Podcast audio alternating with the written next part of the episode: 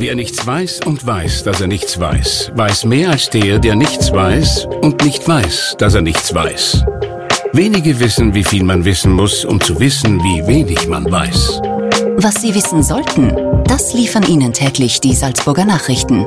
Salzburger Nachrichten, wenn Sie mehr wissen wollen. Herzlich willkommen bei einer neuen Folge der gefragten Frau. Heute ist bei mir Karin Bitterli zu Gast. Die gebürtige Schweizerin ist eine von drei Chefinnen des Toyhaus-Theaters und sie spricht mit mir über weibliche Führungskräfte, Beruf und Familie und sie erklärt, warum ihr das Wort Granteln so gut gefällt. Die gefragte Frau. Ein Podcast der Salzburger Nachrichten. Ich bin Katharina Mayer und bei mir zu Gast ist heute Karin Bitterli. Herzlich willkommen. Danke, dass ich hier sein darf. Karin, du hast die administrative Leitung des Toyhaus-Theaters in der Stadt Salzburg inne und ich habe ein bisschen in eurem Programmheft äh, geblättert. Da findet man unter anderem ein Musiktheater für Kinder mit dem Namen Tempo Tempi. Und darin, das habe ich ganz interessant gefunden, geht es um den Widerspruch zwischen Schnelligkeit und Langsamkeit, zwischen Geduld und Bestreben und äh, quasi diesem Bestreben vorwärts zu kommen. Wie ist denn das bei dir? Würdest du dich eher als eine Person beschreiben, die Schnelligkeit bevorzugt oder eine, die nach Langsamkeit strebt? Schnelligkeit, immer ja. Schnelligkeit und auch immer vorwärts. Ähm, ich mag das, ich mag auch Veränderungen sehr gerne und ich arbeite auch gerne schnell. Das kann man sicher so sagen. Also in der Arbeit vor allem, aber oder generell in so einem ganzen? Generell, auch ja. sonst. Ich mag das, wenn, also ich mag es, wenn, wenn auch etwas los ist, wenn was läuft. Ähm, braucht dann auch ab und zu jemand, und das ist auch in diesem Stück so, der ein bisschen anderes Tempo hat, weil äh, man kann natürlich auch zu schnell sein. ja, man braucht den Ausgleich sozusagen. Auf jeden ja. Fall, ja. In der Musik ist das Tempo auf jeden Fall ein wichtiges Gestaltungselement, aber auch im Leben spielt Tempo eine nicht unwichtige Rolle. Und wenn man sich deine Berufslaufbahn ansieht, dann merkt man sehr schnell, du hast schon sehr viel gemacht, du bist viel herumgekommen in verschiedenen Ländern. Ähm, ursprünglich bist du aus der Schweiz, wie man hören kann. Ja. Und äh, jetzt tut sich natürlich die Frage auf, was hat dich denn nach Salzburg verschlagen? Ja, nach Salzburg sind wir aus privaten Gründen gekommen. Also ich lebe hier nicht alleine, sondern mit meiner Familie, Mann und zwei Kindern. Und wir sind vor zweieinhalb Jahren hergekommen aufgrund von einem Jobangebot für meinen Mann. Wir haben damals, ich glaube, knapp zehn Jahre in Zürich gelebt. Da sind auch unsere Kinder zur Welt gekommen und es war auch so ein Moment für uns, wo wir gedacht haben, warum nicht? Machen wir nochmal einen Schritt, äh, wagen wir dieses, ich sage jetzt mal, Mini-Abenteuer und ziehen zumindest ins Nachbarland. Ähm, Salzburg, fünfeinhalb Stunden weg von Zürich, ähm, haben wir überhaupt nicht gekannt, die Stadt, muss ich sagen. Also bin dann erstmal hergekommen, durch die Stadt gelaufen und habe das einfach auf mich wirken lassen. Und vom Zeitpunkt, wie alt die Kinder waren, die waren damals zwei und vier Jahre alt, haben wir uns einfach gesagt, wenn wir das machen, müssen wir das eigentlich jetzt machen, bevor sie in mhm. der Schule sind. Mhm. Jetzt sind wir zweieinhalb Jahre hier. Im Sommer kommt die ältere Tochter in die Schule. Ja. Und natürlich, die, die Fragen gehen weiter, ob wir hier bleiben oder nicht. Das ist noch nicht ganz entschieden oder das ist natürlich eine laufende Diskussion. Ich glaube, das kann man nie irgendwie im Vornherein wissen auch, mhm. wie es einem gefällt, was man tut. Und ich muss dazu sagen, ich habe meinen Job in, in Zürich aufgegeben. Ich habe da für die europäische Filmförderung gearbeitet. Und ich musste mich neu orientieren. Und das hat aber sehr gut geklappt. Ich mhm. äh, habe einen sehr spannenden Job gefunden und bin sehr glücklich im Toyhaus ähm, mit dieser Stelle. Da, da kann man viel machen. Ja, so, so mhm. bin ich nach Salzburg gekommen. Über deinen Job werden wir gleich noch genauer reden. Das heißt aber, du hast dich schon ein bisschen eingelebt in Salzburg. Auf jeden Fall. Das ging ja. sehr schnell, muss ich sagen. Also die, wir sind, also ich finde, die Leute sind sehr herzlich. ich muss auch sagen, wenn man Kinder hat, das hat ungemein geholfen, weil äh, ich bin angekommen im Sommer und da hatte ich ja natürlicherweise noch keinen Job, habe eigentlich niemanden gekannt. Ähm, und dann muss man halt einfach so offen und auch offensiv sein und auf die Leute zugehen, ähm, anfangen zu reden, auch mal nach einer Telefonnummer fragen, sich halt auch aktiv irgendwie verabreden. Aber das hat sehr, sehr gut geklappt. Und ähm, ein Unterschied zwischen Österreichern und Schweizern ist ja, dass man hier so schön einfach anfangen kann zu plaudern. Die Schweizer Wirklich? machen das nicht. Ja, die, das ist sehr schwierig. Wenn man da einfach so in der Supermarktschlange mit jemandem anfängt zu quatschen, dann gucken dich die Leute erstmal so an, so, oh, was ist was denn tut hier die? falsch? Und das, ist in Österreich anders. nicht. Ich habe manchmal Nein. den Eindruck, dass bei uns jetzt auch nicht so viel gequatscht wird, aber noch mehr wie in der Schweiz. Na, aber das ist schon, ähm, diese einfach so mal anfangen zu reden, das geht hier einfacher. Ja, sehr gut. das äh, ist schön zu hören. Ähm, granteln die Österreicher mehr als die Schweizer? Obwohl sie einerseits, du sagst, sie plaudern mehr, aber man sagt ja eigentlich, die Österreicher sind ein bisschen grantig oder sie, sie, sie, sie jammern gerne.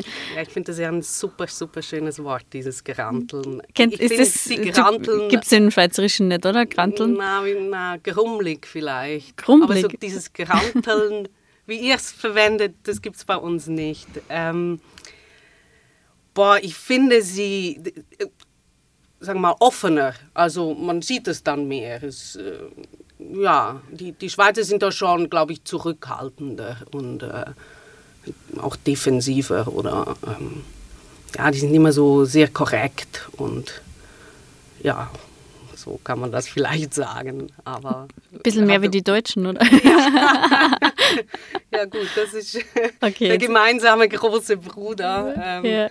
Was ich ja sehr schön finde hier, muss ich sagen, ähm, dass ich äh, auch durch meinen Akzent und meinen Dialekt, das sind immer nur positive Reaktionen. Das finde ich sehr schön. In, in Deutschland ist das manchmal anders. Oder mhm. das, äh, ich glaube, Österreicher kennen das auch mit dieser Standard-Hochsprache, die einfach anders ist wie das, was man im Alltag spricht.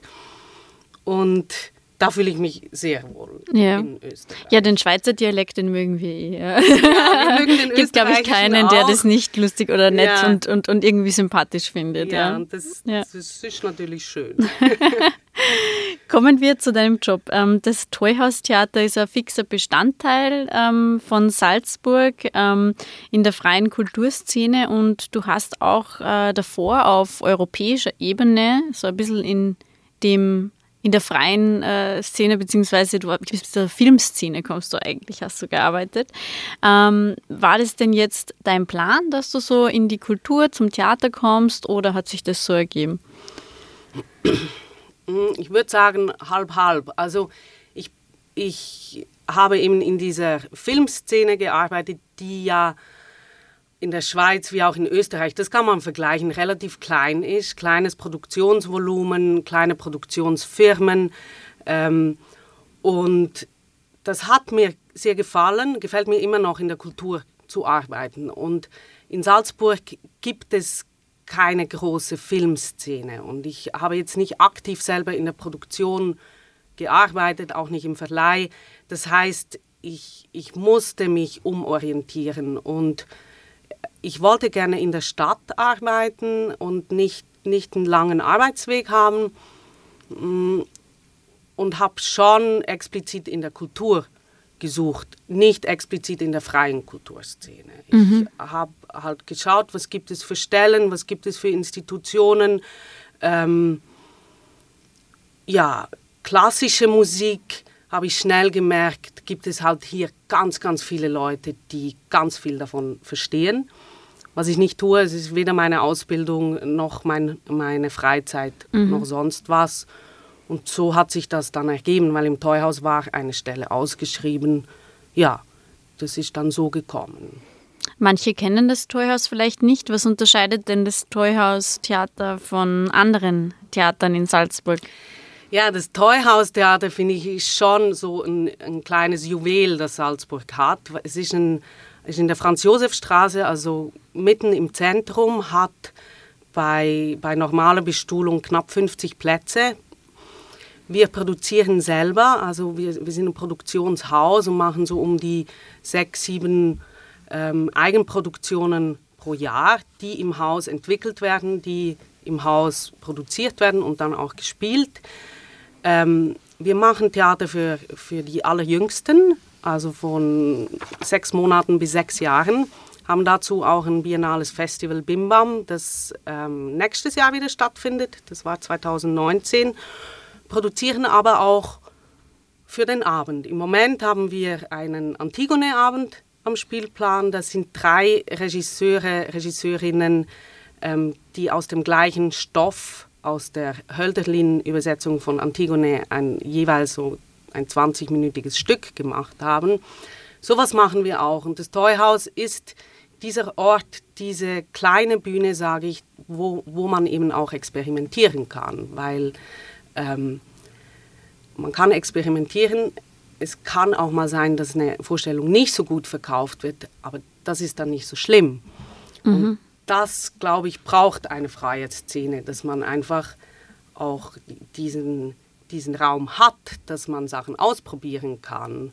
Ähm, ja, das finde mhm. ich ist ein großer Unterschied. Das Wir machen aber auch noch ganz viele andere Sachen. Also ähm, also eben wir haben dieses Festival, wir sind da auch in einem großen EU-Projekt drin, in einem großen Kooperationsprojekt. Das ist auch ein Anknüpfungspunkt zu meiner Arbeit, die ich vorher gemacht habe, weil das dasselbe Rahmenprogramm ist. Und da einfach, da habe ich viel Verständnis, wie das hintenrum funktioniert, mhm. was man mhm. da so tun muss. Ähm, wir haben zum Beispiel auch einen Jugendkurs, wir machen die Abendvorstellungen, wir sind auch ein Haus, das offen ist für die freie Szene. Es gibt auch immer wieder ähm, Vorstellungen aus der freien Szene, die bei uns im, im Haus stattfinden. Mhm. Im Moment ist die Szene zu Gast, also ein anderer Veranstaltungsort mhm. aus der freien Szene. Natürlich haben wir da viele Kooperationen, ja. die einfach laufen über. Jahre mhm. schon. Du hast gesagt, das Experimentieren ist etwas, das so äh, möglich ist bei euch, das sozusagen auch das Theater von der, von der Hochkultur unterscheidet in Salzburg. Ähm, obwohl du nicht so lange da bist, dass wir doch jetzt ein bisschen einen Eindruck bekommen.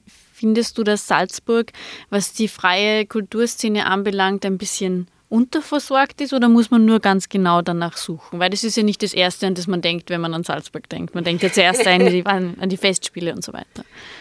Ja, also die, dadurch, dass halt diese Festspiele so präsent sind, ähm, muss man da tatsächlich ein bisschen suchen, denke ich, bis man auf die freie Szene stößt. Sie ist aber auf jeden Fall da. Es gibt eine freie Szene, sie ist nicht riesig. Die Stadt ist aber auch nicht riesig. Also man muss ja auch immer schauen, ähm, wo kriegt man, also wofür ist auch noch ein Publikum da. Und das, ähm, ja, wie soll ich sagen, klar könnte da immer, also von meiner Position aus könnte auch durchaus mehr freie Szene da sein und auch mehr investiert werden, weil ähm, das eine braucht ja auch mhm. das andere. Also es wäre schade, wenn es das einfach nicht gibt, auch diesen Kontrapunkt. Und was ich schon finde, Salzburg ist auch eine Studentenstadt und es gibt doch viele Unis hier. Ähm, da finde ich, könnte man schon noch ein bisschen mehr rausholen, dass, mhm. dass da auch einfach ein Angebot da ist und dass man dieses Publikum auch irgendwie abholt. Und das Studentenleben ein bisschen sichtbarer macht, ja. auch, oder? Ja, mhm. Mhm. genau. In deinem Lebenslauf steht, dass du ein Fable für administrative Prozesse hast. da habe ich ein bisschen schmunzeln müssen. ähm, heißt das, du liebst Bürokratie? Na, Bürokratie liebe ich nicht, aber ähm, ich mag das schon. Also ich organisiere gerne. Ähm, ich habe auch gar kein Problem, äh, Excel-Tabellen auszufüllen oder Sachen zu strukturieren.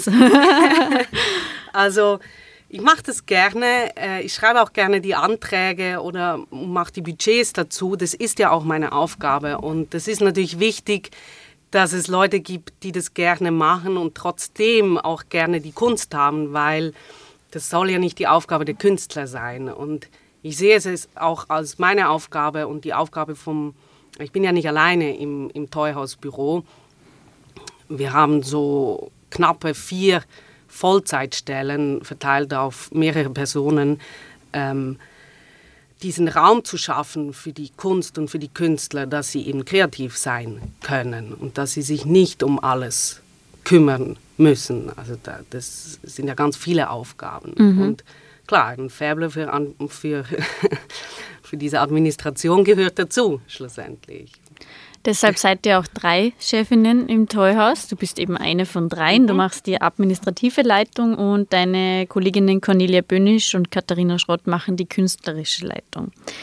Ein Frauentrio also und deshalb auch meine Frage, sind Frauen die besseren Chefs?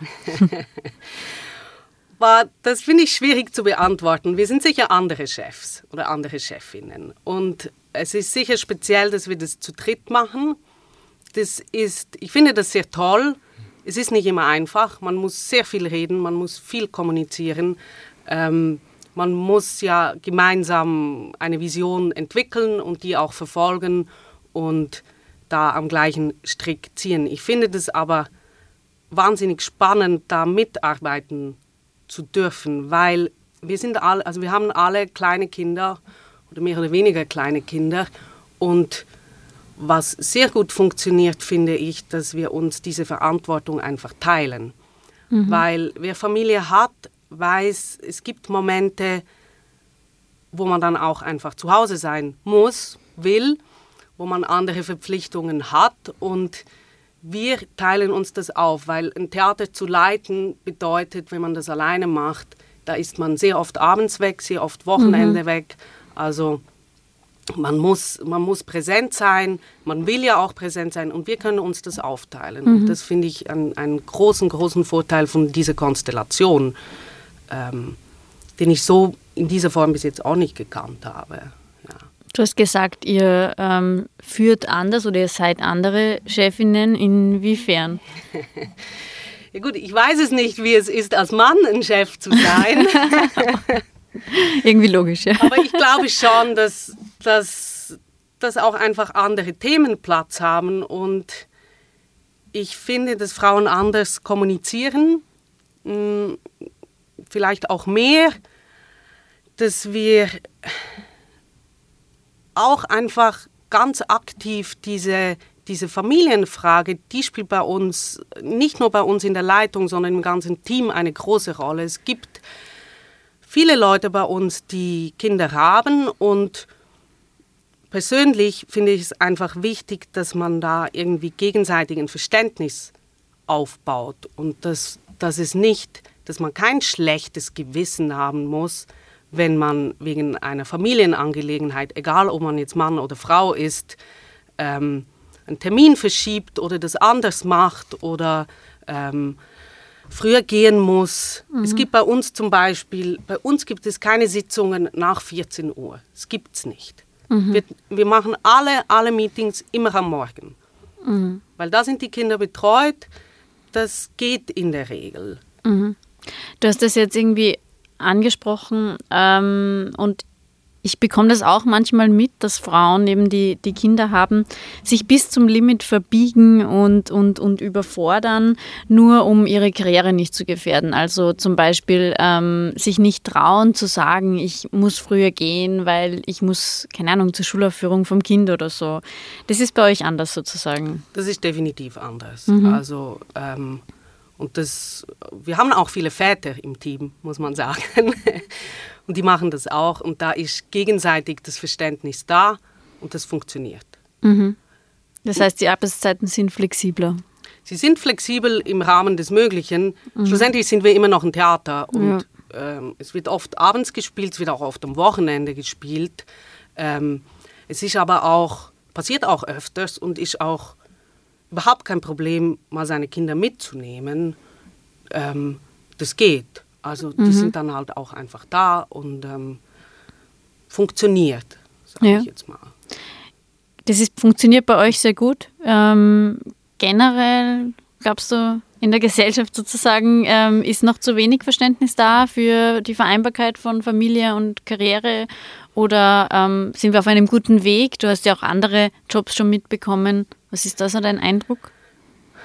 Also was ich, was ich spüre, ist, dass sich Sachen verändern, ich finde aber immer noch, dass ähm, die Vereinbarkeit meistens für die Frauen ein Problem ist oder dass, dass wir da einfach irgendwo mehr in einen Clinch kommen. Und ich sehe das, was ich, was ich beobachtet habe, ob es jetzt in der Schweiz ist oder hier, wo die Modelle von Mutterschutz und wieder zurück in die Arbeit ein bisschen unterschiedlich sind, aber die Gemeinsamkeit, finde ich, ich sage jetzt mal tragischerweise, ist, ähm, es wird eigentlich von den Frauen meistens erwartet, dass sie weniger, ich sage jetzt mal, weniger arbeiten, wie eigentlich möglich wäre. Also um als sozusagen, ich sage jetzt mal, gute Mutter mhm. angesehen zu werden.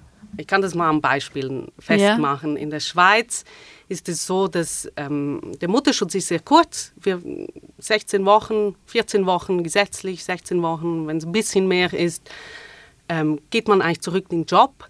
Kündigungsschutz ist weg, man hat keinerlei Schutz. Das heißt, wenn man verlängert, tut man das auf eigene Kosten und auf eigenes Risiko. Das ist dann einfach unbezahlter Urlaub. Ähm, wenn man das macht, wenn man nach 16 Wochen wieder in die Arbeit zurückgeht, und wenn man das, sagen wir, ich habe das gemacht mit einem 80% Pensum, vier Tage wow. die Woche. Genau, dann ist die Reaktion mhm. wow. Das ist wirklich, viel. ja, noch mit noch vier Monaten. Kind, ja. vier, äh, vier Monate alt, geht in die Kita. Mhm. Man stückelt sich dann das meistens zusammen mit Großeltern, Kita. Ähm, ja. Und dann bekommt man aber ein schlechtes Gewissen, oder wie? Natürlich. Weil das schlechte natürlich, Gewissen, ja. ich glaube, das kriegt jeder und das macht keinen Unterschied, ob das nach vier Monaten oder nach zwei Jahren ist. Mhm. In Österreich habe ich ein bisschen gelernt, okay, mindestens ein Jahr bleibt man daheim. Vorher gibt es gar keine Einrichtungen für die Kinder. Aber auch wenn man, die nach, wenn man nach einem Jahr wieder anfängt, denken die Leute eigentlich, es ist ein bisschen zu früh. Und was ich auch gelernt habe, der Kindergarten hat bis um fünf offen wenn man seine Kinder um Viertel vor fünf abholt, ist das eigentlich zu spät. Dann ist das letzte Kind, das noch da sitzt. Sicher das letzte Kind. Und so habe ich, ich habe darüber viel nachgedacht und habe es nicht ganz verstanden, warum es so ist. Das ist ein ähm, Zwiespalt eigentlich in der Gesellschaft, oder? Weil einerseits sagen wir ja, äh, die Frauen ähm, sollen mhm. sozusagen mhm. früh arbeiten gehen und, und, und, und Karriere machen und so weiter. Und gleichzeitig müssen sie sich irgendwie schämen dafür, dass sie vielleicht nicht so gute Mütter wären, wenn sie, wenn sie früher zurückgehen. Oder ja. also, wie du das machst, machst du das verkehrt, oder? Das ist sicher so und das ähm, finde ich ganz schwierig, weil ja. ähm, klar, es muss jede und jeder für sich selber entscheiden, aber diese Außensicht der Gesellschaft, die sich schon hauptsächlich auf die Mütter gerichtet und weniger auf die Väter. Also ich habe sehr, sehr, ich habe auch viele Leute gekannt, weil in der, also viele Väter, die Teilzeit gearbeitet haben. Gerade in der Kultur hat man ja viele Teilzeitstellen. Und bei den Papas ist es dann toll, wenn sie einen Papatag haben. Also wenn sie 80 Prozent arbeiten, was ich auch gemacht habe. Und ich habe mich immer sehr geärgert über diese unterschiedliche Reaktion. Ich denke, okay. Wow, der sagen, ist super, der kümmert sich um sein Kind so ja. vorbildlich, oder? So, ja. ein, der Mann ist gleich das Vorbild und die, die, die Frau ist sozusagen die Ausnahmeerscheinung, oder? Die kämpft halt irgendwie von der anderen Seite her. Das ja. sind so meine Erfahrungen, die ich gemacht habe oder immer noch mache. Ähm, irgendwann lernt man, glaube ich, auch einfach seinen Weg zu gehen und den zu verfolgen und da nicht mehr so groß zu achten, mhm. was die Leute denn darüber denken. Mhm. Ist es dann, was mich nur interessieren würde, in der Schweiz, wenn ihr so früh zurückgeht in den Job, ähm, ist es dann auch ganz normal, oder? Oder also wird es dann oder oder wird es äh, irgendwie erwartet, dass man jetzt schon noch ähm, auf eigene Kosten ähm, da freiwillig äh, zu Hause? Ein bisschen schon. schon. Also wie ich gesagt habe, mhm. ähm, so ich sage jetzt mal auf sechs Monate, mhm. ja, und dann vielleicht zu 60 Prozent wieder arbeiten. Mhm. mhm. Ähm, und ja, ich finde, ja. das gehört sich so, oder? Ja, ja okay. So, ja, ja, Ich glaube, glaub, die, die, das ist gar nicht so anders hier. Das System ist einfach anders. Aber eben schlussendlich, ob man jetzt sein Kind nur vormittags in den Kindergarten bringt oder was auch immer, die, ähm, es definiert sich dann schon auch immer ein bisschen am System, äh, was man dann erwartet, äh, ja, was, was ist sozusagen das Maximum oder was ist das Minimum, ähm, dass man arbeiten kann, soll. Mhm. Das ist halt immer so schwierig, weil Normalität ist überall woanders, gell? Ja.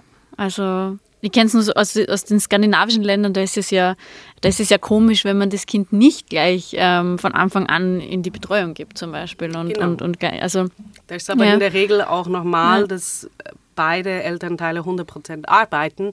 Nur Mhm. 100% arbeiten bedeutet dann nicht so viele Stunden wie bei uns. Mhm. Also ich kann mich gut erinnern, wir waren äh, in Kopenhagen, da war meine kleine Tochter so knapp zwei und so um 4 Uhr wurden die, die Spielplätze geflutet, weil um 4 Uhr war fertig Arbeit und fertig Kindergarten. mm, okay, und dann ist Familienzeit. Dann ist Familienzeit. Ja. Das ist eigentlich schön. Ja, ja. Ähm, was mich äh, abschließend noch interessieren würde, beziehungsweise worüber wir noch reden könnten, ähm, also du bist äh, eine, äh, eine von drei Chefinnen, ihr seid ein Frauentrio, du sagst, ihr seid, ihr seid sehr vorbildlich oder sehr fortschrittlich, was das anbelangt, äh, mit Vereinbarkeit zwischen Beruf und Familie. Ähm, das heißt, du bist in gewisser Weise oder ihr seid in gewisser Weise auch Vorbilder, kann man sagen, ähm, für andere Frauen. Jetzt ist es immer, ich muss sagen, ich tue mir da in der Vorbereitung auf die Podcast-Folgen immer ein bisschen schwer. Oder ich bin im Zwiespalt, weil ich mir denke, wenn wir das immer im Podcast als herausragend darstellen, dass Frauen, dass eine Frau eine Führungsposition hat, dann wird es nie Normalität werden. Gleichzeitig ist es aber wichtig, dass man so Expertise sichtbar macht, dass man sozusagen auch die, die Positivbeispiele in die, in, auf die Bühne rückt.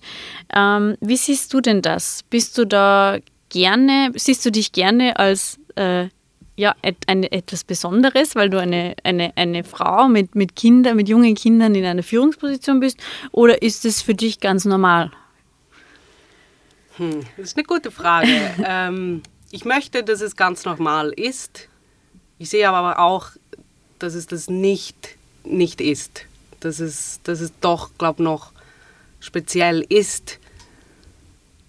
Ich sehe aber auch, dass es, ich hoffe es sehr, dass es normaler wird. Also, ich weiß jetzt nicht, ob, ein bisschen kompliziert formuliert.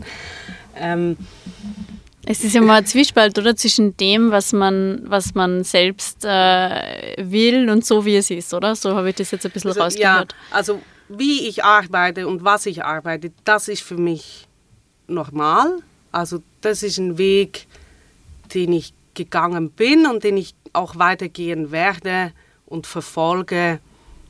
Mm, Das muss ich nicht hinterfragen für mich selber. Das ist selbstverständlich. Ich, ich will arbeiten, ich will auch gerne in einer Führungsposition arbeiten und da auch ähm, mich weiterentwickeln, mich weiterbilden.